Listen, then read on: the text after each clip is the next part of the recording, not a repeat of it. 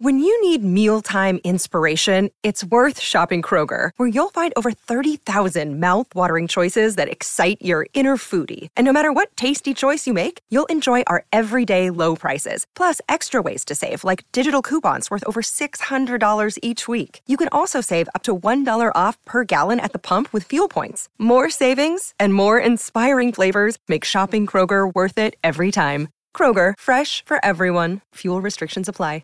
Hello, everybody. This is Marshall Poe. I'm the editor of the New Books Network. NBN listeners like to read books and buy them. So we thought we'd tell you that right now, our friends at Princeton University Press are having a remarkable site wide sale. You can get 50% off books, including ebooks and audiobooks, with the code 50, F I F T Y, at checkout until May 31. You can save some real money on Princeton University Press books. I encourage you to go there and check it out.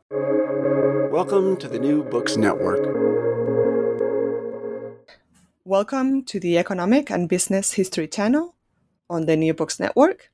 My name is Paula de la Cruz Fernandez, and I'm a host on this channel. Today, we're talking to Chinmay Tumbe, Assistant Professor of Economics at the Indian Institute of Management. He was Alfred Chandler International Visiting Scholar in Business History at the Harvard Business School in 2018. He has published academic articles recently in Management and Organizational History and in the Journal of Management History. He has written two books, one in 2018 titled India Moving A History of Migration, which talks about how people have moved in India historically. And there's actually an interview on the New Books Network as well on this book. And his 2020 book, The Age of Pandemics, 1817 to 1920 How They Shaped India and the World, published by HarperCollins Publishers, which is the book that we are discussing today. The book argues that the period between the early 19th century to the early 20th century, an age otherwise known uh, for the worldwide spread of the Industrial Revolution, imperialism, and globalization, was also the age of pandemics. It documents the scale of devastation caused by different pandemics, such as cholera, the plague, influenza, and finally, of course, um, COVID, and the likely causes and consequences and the resilience with which people have uh, faced those pandemics. The book has great resources for the classroom and also for the general public, such as a timeline of, pande- of pandemics, striking tables, such as the death toll in millions for each pandemic, and a set of photographs at the end of the book, which is definitely worth viewing. I very, very much enjoyed your book, um, Dr. Tumbe, and I uh, thank you for uh, for being here today. Thanks for having me over. Um, I mentioned a little bit about your background, but I'm interested, um, and I'm sure listens, listeners are too, in knowing a little bit more about yourself. Sure. Uh, I'm a trained economist, uh, uh, you know, but I wrote my PhD on the history of migration, and that took me to a very interdisciplinary uh, route. Uh, and since then, I, I, see myself as a researcher, you know, working in three disciplines: uh, economics, history, and demography. Uh, and that's uh, for about a decade. I worked on migration, various aspects of my migration, not just labor migration, but also mer- mercantile migration. I work in a management school, so I'm, you know, I teach courses on business and economic history. Uh, so I would say, you know, it's it's at this confluence of economics, history, and demography. Uh, and uh, much of my work has been on migration. Uh, this pandemic, you know, when it was sort of announced as a pandemic last year in March, made me sit up and think, you know, India has been really hit badly by the past pandemics, and yet nobody in India seemed to definitely know about it. And even in global historiography, which I teach, you know, I teach a course in global business economic history, I realized that pandemics were, you know, definitely under under expressed. Uh, and when I started researching the numbers, I realized, you know, this is this is a huge uh, issue in terms of a complete black spot uh, uh in our historiography uh, not just for India, but for many other parts of the world. And I would definitely, I would say, global historiography. So that's how I got into uh, uh, pandemics research. Uh, but the, the, connecting theme is again economics, history, and demography. Uh, you can say the first book was on migration, and now the second book is on mortality. and mortality is a huge core concerns of, for example, demographic history. So, in a sense, part of my training and the quantitative kind of you know methods help me digitize large data sets on mortality, historical statistics, and then of course a lot of the uh, historical research that I've been doing in the last few years helped me to look at you know primary sources, archival sources, uh, and just uh, uh, first person accounts and make a, a much more wider, coherent story beyond the numbers. So that's broadly you know about myself as a researcher across three disciplines trying to make sense first of migration and now of mortality. Wonderful. Thank you. Um, so let's go into the book. Um, your book starts with an overview of pandemics um, since since the Middle Ages, more or less, and most specifically, of course, the last two centuries.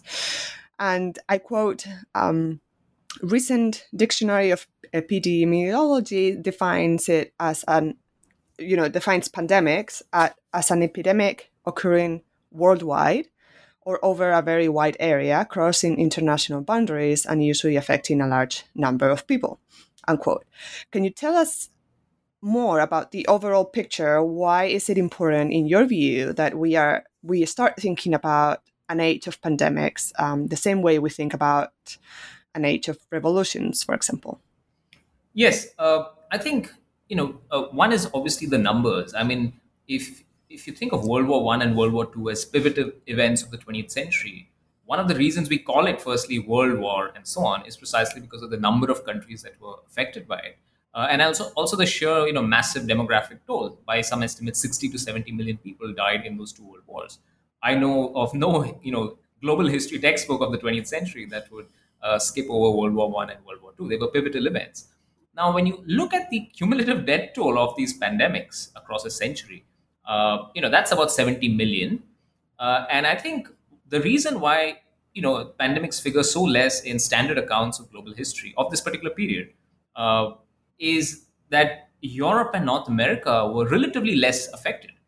Uh, and just to put it the other way in, in world war one and world war two you know europe and north america were affected much more.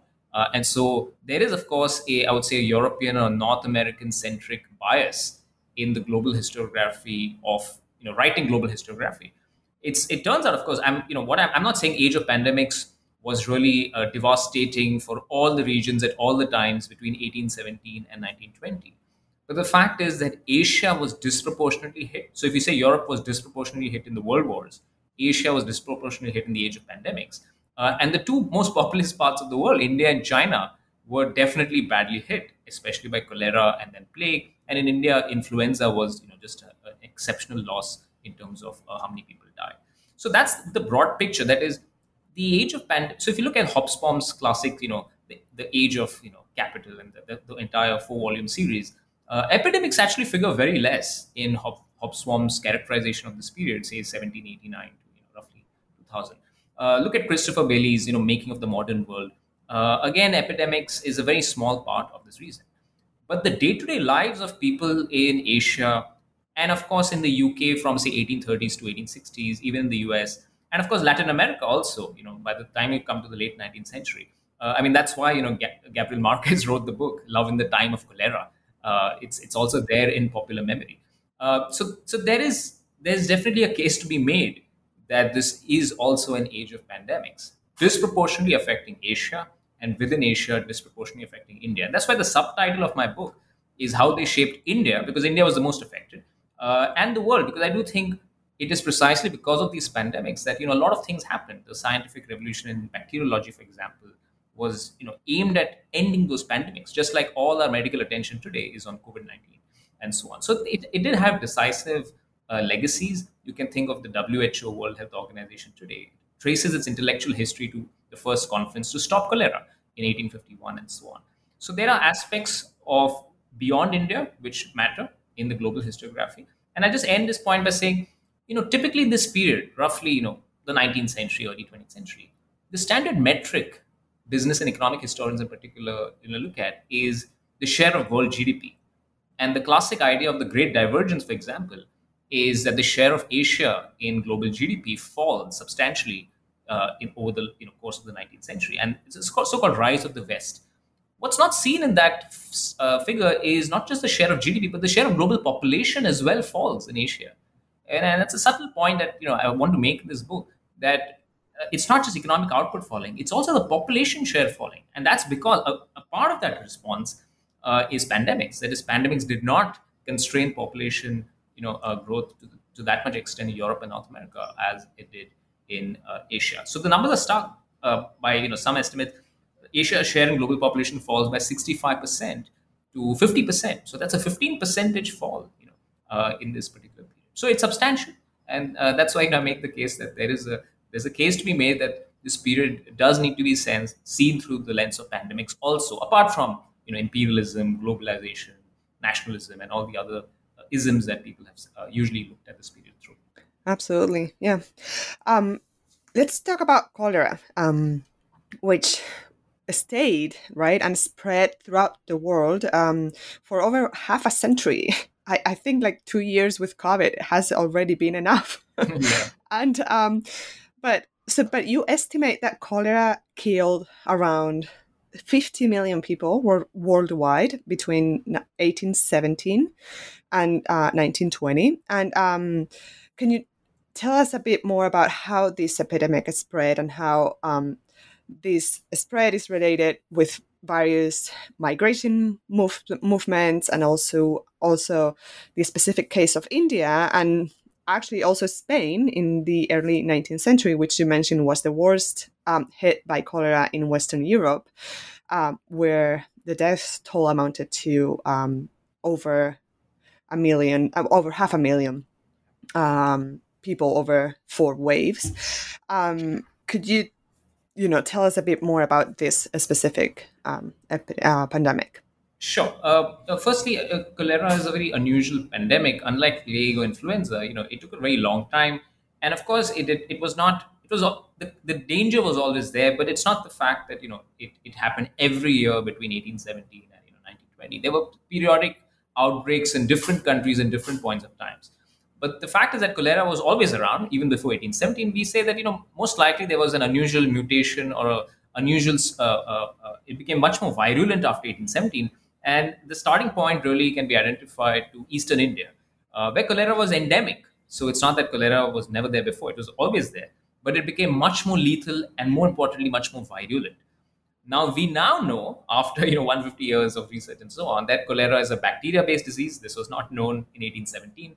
That cholera is a waterborne disease. It was not known in 1817 when the leading theory of disease spread was you know airborne, the miasma theory that impurities in air cause diseases. Uh, so essentially, to and we now know that it's actually really simple to cure cholera. You just need a mix of salts in your mouth and you know ingest it. So what's called as oral rehydration therapy.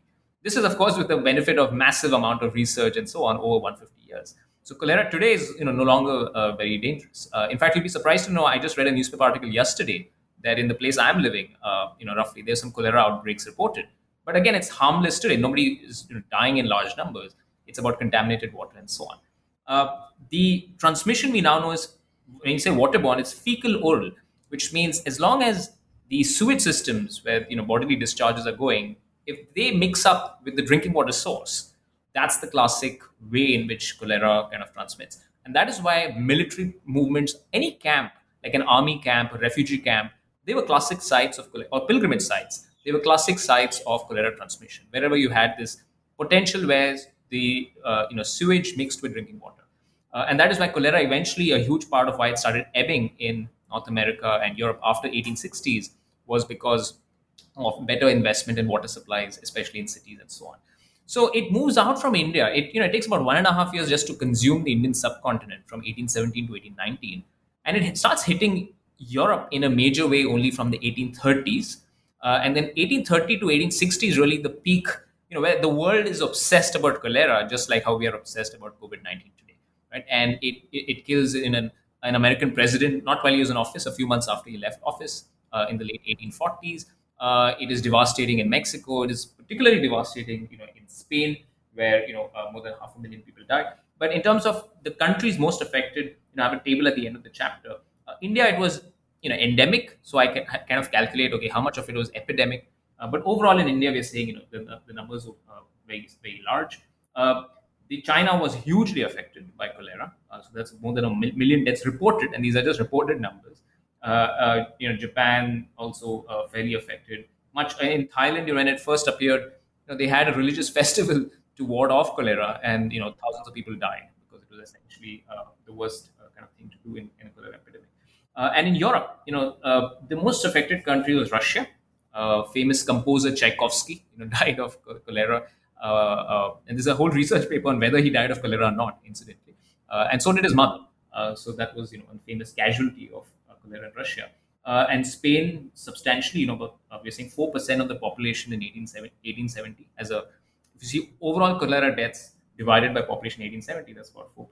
But the country most affected, even more than India, as a percentage of population, was Egypt. Uh, and Egypt, you know, I estimate about 10% got uh, knocked out. And Egypt also had plague in the middle of the 19th century. So Egypt was the worst affected country. Uh, and I think, I, you know, there's an illustration in the book uh, which shows the cholera scares of that period. So a waterborne disease which consumes the world. Uh, I just end this note by saying it's interesting that the real scientific breakthrough happens by John Snow in 1850s, who proves that, you know, cholera is waterborne. Interestingly, that waterborne theory you know does not really percolate around the world until the early 20th century. There's a kind of so today when we look in hindsight John Snow is the big hero of epidemiology and you know mapping and variety of things uh, in England.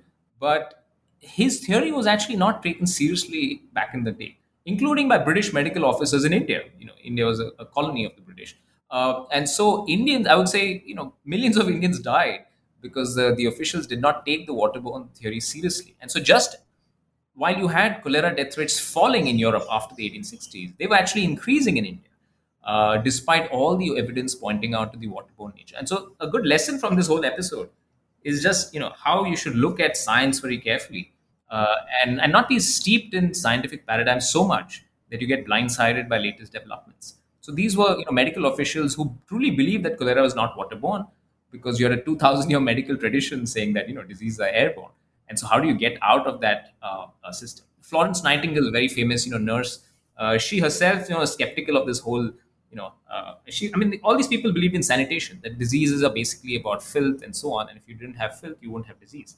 Uh, and uh, Florence Nightingale changed her views only after she was shown, in her very old age, you know, a bacteria under a microscope, saying that look, this is what caused diseases.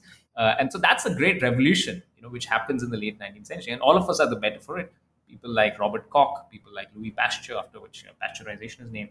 And all these discoveries also happening. The, the fundamental aim of those scientists was to stop cholera. And so that's why I say cholera is, was fundamental in transforming medical science because the leading lights of the day wanted to solve that big problem, just like people right now want to solve COVID 19. Exactly.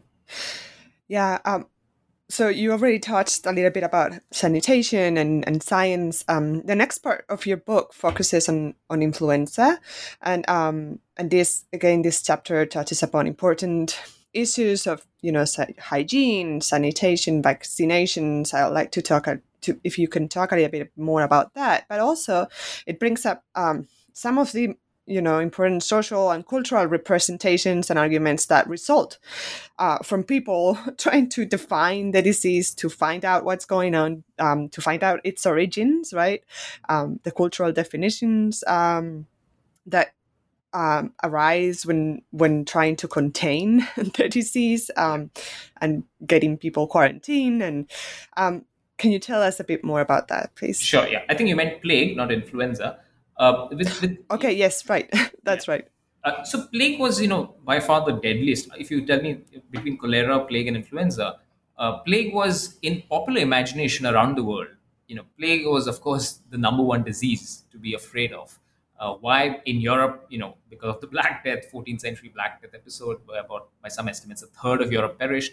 Uh, people in, in Britain were scared of plague because London was devastated by plague in the 1660s. So there was a collective memory against this disease. But it's also a fact that you know the last major plague episode happened in Europe only by you know roughly 1720. So after that, plague kind of ebbed in the European popular imagination. But in Asia, it was always there. The city I'm in, Ahmedabad, you know, had a plague outbreak in the early 19th century. China had it. Uh, so it really becomes a global issue in the 1890s, when from mainland China it moves on to Hong Kong, and from Hong Kong, most likely it comes to Bombay. And Bombay and Hong Kong, both being you know major British kind of entreports, uh, uh, really took the British officials by surprise. And because they had this memory of plague devastating London in the 1660s, they said we should do everything in our power to stop plague. And what they did in India was one of the most horrific, you know, pieces of surveillance, uh, which on hindsight really didn't matter because again, this problem of not understanding disease transmission uh, properly and then taking out, you know, actions which have disastrous consequences. So they passed a law, which by the way still exists, and you know, in India we are battling COVID-19 under the same act. It's called the Epidemic Diseases Act of 1897. It's the same piece of legislation which we're still working with today. Uh, and so plague hits India in 1896 in, in Bombay, uh, and 1897 they implement this act, and there's massive, massive surveillance. It's so mu- it's so repressive that people take up are up in arms. Uh, a British official is assassinated in the city of Pune. Uh, it's a crazy real episode, which also shocks the British because the British are not expecting this kind of a response from the people. Plague is the first time actually the British really enter the day-to-day lives of Indians in a very big, big way, uh, and that's why the the, the kind of uh, you know backlash against it was also very huge. Uh, it turned out later that plague is not a disease caused by impure air, which is what people thought, or poisonous air coming from the soils, but basically a disease passed on from rodents to humans via the bite of the rat flea or aegypti. So th- this is the science, and it's really fascinating. You know, just like we mentioned about cholera, this waterborne idea, you know, junked this whole airborne theory in the case of plague, this rat rat flea idea completely junked this, uh, you know, the uh, poisonous air theory. But it took about 10 years, from 1900 to 1910, a variety of experiments in the city of Bombay in particular, which established this at first crazy idea that, look, it has nothing to do with air. People knew it had something to do with rats because the first thing that you that happened in plague is that rats start dying. And there are references to this you know, throughout uh, history, but uh, especially in India. Uh, but they people didn't know what was the real connection, and so a person uh, uh, a person born in India, British medical officer, you know, figured this out, and then they realized that the the key to curb plague was basically good housing, keeping rats away. So rat proofing, rat extermination, variety of things. In my book, also mentioned you know cat keeping in, in one official's uh, imagination, uh, and that might have helped. Though people say that the pandemic really, you know, I mean, scientists say that the pandemic probably went not because of human ingenuity, but just because of what we call as herd immunity, and not so much amongst humans, but among rodents. Right? So plague starts kind of disappearing in India at least from the 1920s. And of course, later on, there are you know huge cures like antibiotics, which are very powerful against both cholera and plague and so on. But in the time that it exists, so plague is a disease which really hits India. Uh, India has 90% of the global deaths, but it does go to Brazil. You know, it does go to uh, some parts of Latin America. It does hit some parts of uh, uh Southeast Asia, in Vietnam, in Indonesia, and so on. Uh, but we're saying over 90% of the recorded deaths were in India. And that's about 12 out of 13 million deaths. So it was a huge number. Uh, and within India, you know, particular parts of India were hugely affected. I'll give you one tidbit from plague, which is hugely relevant today. And that is, it was a big mystery as to why plague hit only some parts of the world and not others, and why plague hit some parts of India and not others. And this is a huge question today, because with COVID 19, everyone is speculating you know, about why COVID-19 hit, say, America uh, or Western Europe much more than, say, Africa in 2020. You know, now things are slowly changing, and India just got through the worst, you know, wave of uh, uh, COVID-19 in uh, this year. Uh, the, the fact is that we, st- we we don't know too much as a, in real time about you know why the pandemic affects some places and not others. And the correct conclusion to draw is that you know we don't know and we need to learn more. Uh, whereas back then, as well as now in India, you know, people took the completely wrong lessons. Lessons like, oh, we are naturally immune. you know, this disease doesn't really affect us, uh, and so on. Uh, and so, in the in the in the time of plague, people in uh, Madras and Calcutta, you know, where plague was not hitting them as much, uh, they boasted about how great they were doing in keeping plague away. You know, very similar to what many governments around the world are doing today.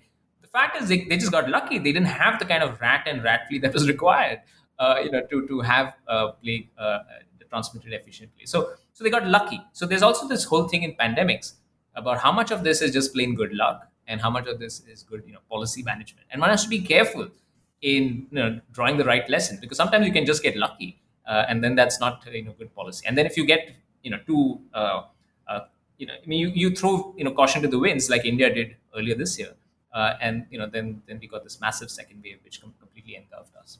Right. You ex- uh, that that's a great explanation. Uh, you also explain how pandemics have at times uh, paralyzed entire um, educational systems, healthcare systems, and um, and that all these, um, like for example, international relations and trade and business, um, kind of is part is an element of you know uh, that can that is that are, that is important to declare up and something you know to declare an epidemic a pandemic. And i remember this um, actually it was right when we were uh, going to start um, the business history conference in in march of 2019 um, no in 2020 sorry that we um, that we were like they are declaring this a pandemic. What is a pandemic, right? Uh, so can you, um, uh, you know, um, say more about how you know um, policy, how business, how trade, how globalization kind of makes up uh, yeah. uh, an influence in, in, declaring something a pandemic? Yeah, I think you know there's a huge role of economic ideology to play mm-hmm. in the, pandemic response, uh, and this is what you see across pandemics because there's always a business lobby which does not want lockdowns, which does not want restrictions, uh, you know, in, in order to, uh, you know, have.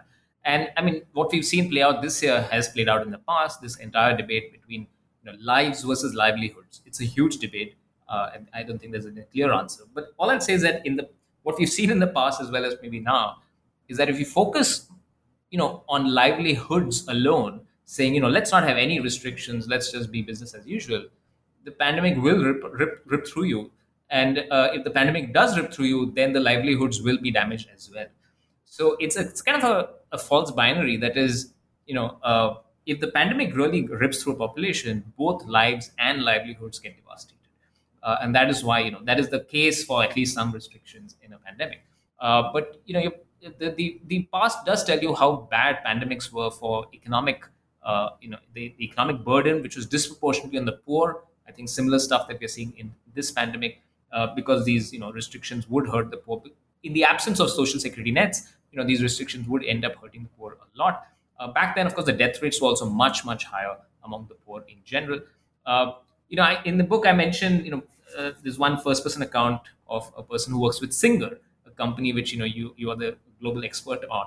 Uh, uh, and this this person, you know, uh, because plague as a disease was often taking the lives of tailors, because these rat fleas would often be tucked under clothes, and so tailors had a kind of slightly higher risk of dying. At least that's what the literature of that time suggested. And uh, Singer manufacturer, you know, the sewing machine multinational, this N.M. Patel, who I quote, you know, he kind of talks to his uh, bosses in, in New York, uh, and and he's saying, you know, we just can't do business here because there are just these quarantines all over the place. And you know, so the same voice that is, it's so hard to do business in the pandemic because people, even if there are no restrictions, there's a fear, there's the anxiety. And so even if there's no restrictions, people are sometimes scared to just venture out because they know, you know, they're, they're highly likely to get the disease. And note, with plague, you know, plague case fatality rates were 80%. It's not like, you know, 1 or 2% like with COVID-19. It's like if you got plague, you pretty much were a goner. Uh, there was really nothing you could do. So there was this huge, I mean, there's one thing that the business lobby would say, you know, let's not have restrictions. Uh, but even if they said that, the ground reality was often different. You would get I mean, one of the most stark images of a pandemic is silent streets or empty streets. That is either enforced by the state in the form of a lockdown, or when not enforced, just the fact that people are too scared or too infected to step out. Uh, and that's what you again, you know, see across the thing. Uh, one interesting analogy, you know, I'd like to kind of point out. Back then, the British, you know, were the most uh, uh, uh keen votaries of, say, let's call it laissez-faire kind of uh, economics, especially in the late 19th and early 20th century. And so they were the last ones, if you compare the British Empire with the French Empire or the other kind of imperialists, uh, because they often had these conferences to decide, you know, how to control these pandemics. Uh, all the other countries, France, Germany, and so on, were really upset with the British, saying, you know, please do something. Uh, please, you know, have some restrictions uh, and so on. And the British were the last ones to act. Why? Because they wanted to keep the trade channels open, because the entire rationale of the you know, empire was based on commerce to a huge extent. Uh, and the analogy, of course, uh, today, I mean, today the British Empire is you know, not the, the world's biggest economic power, it's the United States of America. Uh, and you'll see how delayed the response was of the US, you know, uh, in terms of restrictions and so on. Uh, you know, when Donald Trump was president last year, uh, there, it was a very similar attitude, you know, I thought, as to how the British Empire was approaching pandemics in the past, saying, you know, do we really need these restrictions? Is there any proof that restrictions work? you know, what about the business losses and so on. So economic ideology has a huge role to play. The reigning economic ideology, which is you know ruling that particular state, uh, will definitely influence the pandemic response of how much restrictions you have. I point out in the book, you know, I mean, in the case of both you know cholera, plague, and influenza in India, uh, the British interests definitely on trade, uh, you know, trumped many of the concerns voiced by locals on you know more protection uh, and so on.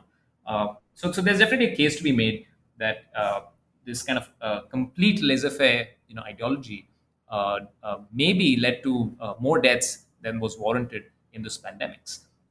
You know, I, am not saying that you know restrictions have to be put in place, but definitely when the pandemic is reigning, you know, some some amount of concern has to be shown, which was I think business lobbies throughout history have been the first ones to say, you know, keep keep the trade channels open. This is good for business. It's good for livelihoods and so on. Uh, but what pandemics show you is that often both can take a beating if the pandemic uh, completely you know, uh, rips through the population. Yeah, no, absolutely. Um, I'm also very interested in knowing more about um, gender roles and the different um, or a specific place of women in pandemics. Um, you talk about their efforts in pandemic relief, and uh, and you saw um, you show some striking images of nurses, for example. Can you tell us a bit more about what you found yeah, uh, in this sense? Yeah, one is, of course, you know, as frontline workers, the word that you use today. Uh, throughout history, I mean, women have been, you know, uh, especially in pandemics, uh, the most important caregivers. Uh, what we usually see, read, and all is the nursing profession. But the, that is, you know, the professional nursing profession. I think the really huge part of this role is at home which kind of goes you know uh, unnoticed which means especially in india if somebody fell sick all the attention would then be given by the you know the leading woman of the household to the sick people. And even if the woman is sick she'd still be working uh, and you know uh, and and providing that care. So there's some evidence to suggest that you know uh, because of this uh, women in india died at much higher rates than men even apart from the let's say you know biologically determined case fatality rates which could vary between men and women. More than that because of this excess caregiving uh, or you know not taking enough rest and then uh, aggravating a problem. Interesting thing about plague because you know plague was a disease which if you think through the transmission uh, the more you stayed at home the more likely you would to uh, die, contract and die of plague. Why? Because these rats and rat fleas were likely to the rat fleas were more likely to bite you if you're at home rather than you're outside because they're sensitive to light and, and, and stuff like that. Uh, and so in India, you know, with the country with female labor force participation rates historically extremely low, and where most women uh, work from home, uh, plague was a disease which really, you know, affected women much more. Not just through the standard route of being more exposed because you're giving care, but just the fact that you are much more, you know, you are living more in the house. You're spending more time in the house than the men, and that put you at higher risk. You know, so that's a very uh, interesting channel in particular case of plague as to why women. Uh, there's no doubt that women died. The death rates among women much more uh, in, in plague in India. Uh, and I, you know, in the book I have an illustration of Savitribai Phule, who was a very famous Indian social reformer. Uh, she started a clinic, you know, for plague victims, and then herself succumbed to plague. And so she's in India now become a symbol. When they created her, you know, like a memorial for her near the city of Pune in Western India, they actually kind of, you know, the one part of her life story was on her last end, you know, when she just a few months before she died, where she was trying to help other plague victims. So there's definitely, you know, uh, uh, if you look at the standard heroes of pandemic management, they're usually scientists, people like Robert Koch, people like John Snow, people like Louis Pasteur. Um, but I mean, the people on the ground who are trying to, you know, manage the pandemic, that was, you know, half half of humanity, uh, basically women. Right. Um, actually, I uh, when everything started, I was um, as you know, I, I, you know I do research on sewing and and Singer, and um, that was you know I I wanted to to write something about it because one thing women did right of you know uh, right at the start was sewing masks, right, and um, that was key to be able to go out at first and and, and buy supplies for the house. Um, so that kind of immediate effort to to be able to protect um, your family was was definitely very interesting. Uh, yeah. Right. Uh, so to start wrapping up um, the conversation uh, and and let's talk a little bit about COVID. Um, what do you you know what did you expect when re- when writing this book and when publishing it? Uh, the readers of this book will learn, and will you know po- possibly apply um, to what we are living today. Yeah, I mean, the, the primary audience for you know this book for me was, of course, India, in the sense that India was the most affected in those three pandemics, and I should say, if you adjust for underreporting of deaths, you know, India is the most affected even today. Right now, the reported deaths ranking shows USA, Brazil, India, uh, but if you adjust for underreporting, you know, India is unfortunately number one again, right? And so there's there's a there's, there's something going on that is, that is we're still not learning from uh, the, the and that's what motivated me to write the book uh, you know uh, last year uh, and the book was written during the lockdown in, in very trying circumstances uh, when the book came out i must say you know the, the book came out in uh, you know late last year. Uh, and by then the first wave in india had peaked in september. And uh, you know the book the, the book ends with this the, this words patience and humility. Because that's the one thing that you observe in pandemics that look pandemics don't get to in a few months. They're going to unfortunately linger around for some time and you need a whole lot of patience. And you need to have the humility that you, you can't just say oh science and technology can you know, solve our problems you know there's some responsibility the society has to also take apart from governments and so on uh, and you know what we saw in january and February, and i teach a course now called pandemics uh, half you know five sessions on history five sessions on covid uh, and we, we ran this course in jan and feb earlier this year and it was amazing because the discussions were often pitched as, okay, now in the post-COVID world, what do we do, and so on, uh, which is a fair, you know, point to make. But the fact is that you know we're still not there in the post-COVID world. I mean, it, will be there at some point, uh, but we're not yet there. Uh, and unfortunately, you know, the, the pandemic just ripped through India in April and May, and uh, uh, it's strange because you know uh, I mentioned at the start that you know I'm I, I also work on uh, numbers and the economist training in me, and you know I estimated the deaths in the 1918 pandemic. I have worked on that, which took the earlier estimate of six million to 20 million just for India alone, and I'm now working now on you know how many people died in the COVID pandemic in India, and and we're finding you know the staggering numbers again. so I think that there's a lot of learning to be done, especially for India, but for a variety of countries saying that look, learn from what other countries are going through. Uh, it's not pandemics do come in waves. You need to be prepared for it. Uh, you know, a lot of basic stuff about pandemic uh, management uh, in terms of how you interpret data, how do you release, what metrics should you follow in a pandemic? You know, uh, because our COVID numbers in India, for example, are completely you know not showing the ground reality. So you need a better uh, statistical system to understand the pandemic. so on hindsight, I should be honest. You know, when I wrote the book, I said, okay, the book is here uh, pandemic first wave is ebbing. I don't know what the book is going to do. Uh, but now after the second wave, you know, I, I get so many emails, uh, especially from the medical community. Uh, so you know, I've been inv- invited to speak in so many global he- global public health seminars now, which which, which uh, I'm completely not qualified to. You know, this is this is a book written from a historian's perspective.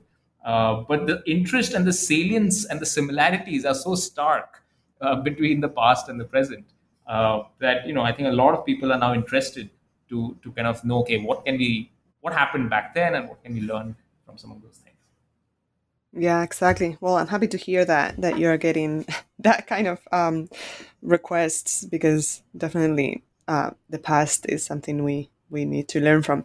Um, and i always end my interviews with with a question on methods. And um, uh, your your first book was not only for an academic audience. And um, and I would like you to talk a bit about that, uh, but also uh, about your book's um, research process. Because in this second book, you you said you know it was written on the uh, during the lockdown, and um, and you talk about digital archives, um, you know, and how how you did your research. Uh, you know, using your computer rather than going to yeah. to different uh, collections. If you can say more about that, please yeah i think the, my first book took you know 10 years to write and my, my second book took 10 months so uh, it's it's a big difference but i thought the second book had to be written and that's why you know i, I wrote it, it kind of became an obsession uh, but at the start of the second book on pandemics uh, you know like any researcher you have to kind of make take stock of do you have enough material to write a book on and i just lucked out that two of the most important things the statistical databases were you know all there online. uh, and you know I had already digitized a part of it in my previous work. So I had on spreadsheet, you know, province-wise data on variety of diseases in India for almost 70 years, you know, 1870 to 1940. So that was a great starting point for me, uh, just to understand where did the pandemics hit, which parts, when, and so on. Uh, and then I also did some global collation of you know, different countries and so on. So that's so one part of the method of writing the second book was the statistical. That is, I had to get the basics right. That is, which parts of the world were affected and when. It's only then that you can think of you know writing a book uh, like this. Uh, uh, the the second part was you know the old reports, the the or the photographs and so on. And luckily, I again lucked out because the Wellcome collection in UK, you know, just has a phenomenal repository of old you know annual medical reports, just a variety of stuff. Uh, and it's all completely freely available online. So it's a tremendous public good uh, that I hugely benefited from. So these are the two things: the statistical database that I digitized and analyzed, uh, and you know the Wellcome collection. So that really cut down the transaction cost of research. Part of it was serendipity. So, for example, you know, uh, I've been into the British Library where the India Office records are kept in the past of my work on migration. And so I had, for example, from that time, you know, a report on cholera in Bombay in 1867. So that time I was focusing on migration, and now, you know, I was focusing on cholera. So in some sense, some of my past archival visits, you know, definitely helped uh, serendipity. You know, just a few days before national lockdown in India, I was at a outside. A, I was visiting Kolkata in eastern India, uh, and I was outside one of India's oldest cemeteries, and I picked up, you know, the burial record uh, book, uh, just out of curiosity, and I bought that book. And you know, then once I started writing this book, I digitized that, and that that's in a way India's first time series of deaths, you know, from the early 19th century, and it shows that why 1817 is such a big, you know, important year because the deaths really start spiking from that.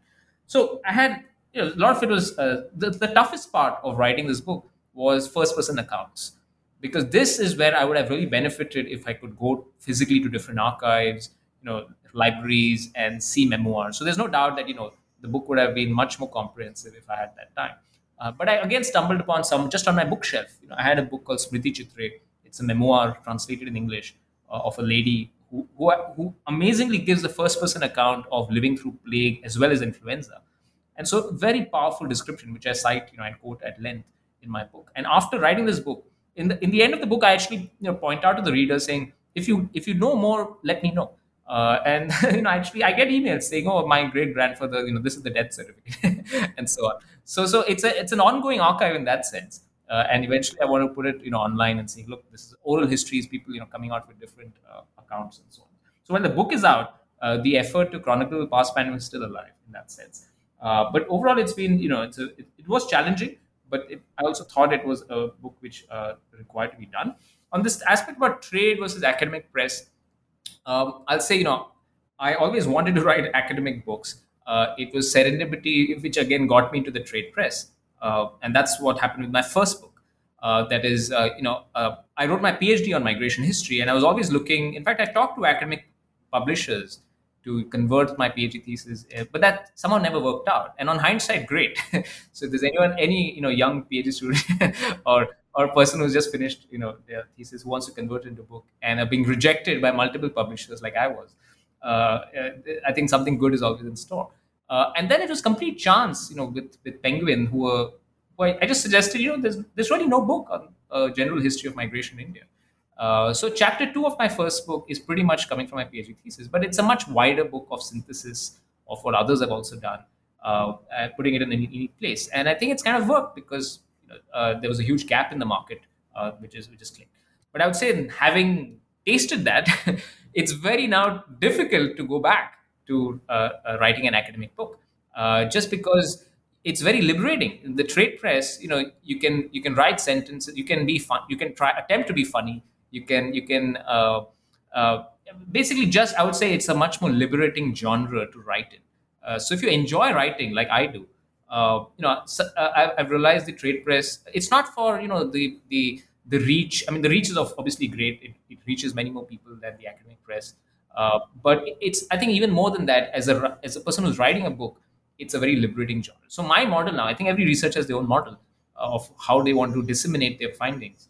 Uh, but my model now is uh, peer-reviewed papers, uh, which basically keeps you grounded to academia, and you know books not in the academic but in the trade press, so that it reaches a wider audience. And most importantly, I can write what what I want. Uh, the flip side is that once you start writing from the trade press, uh, it, it's sometimes tricky to start writing academic papers again.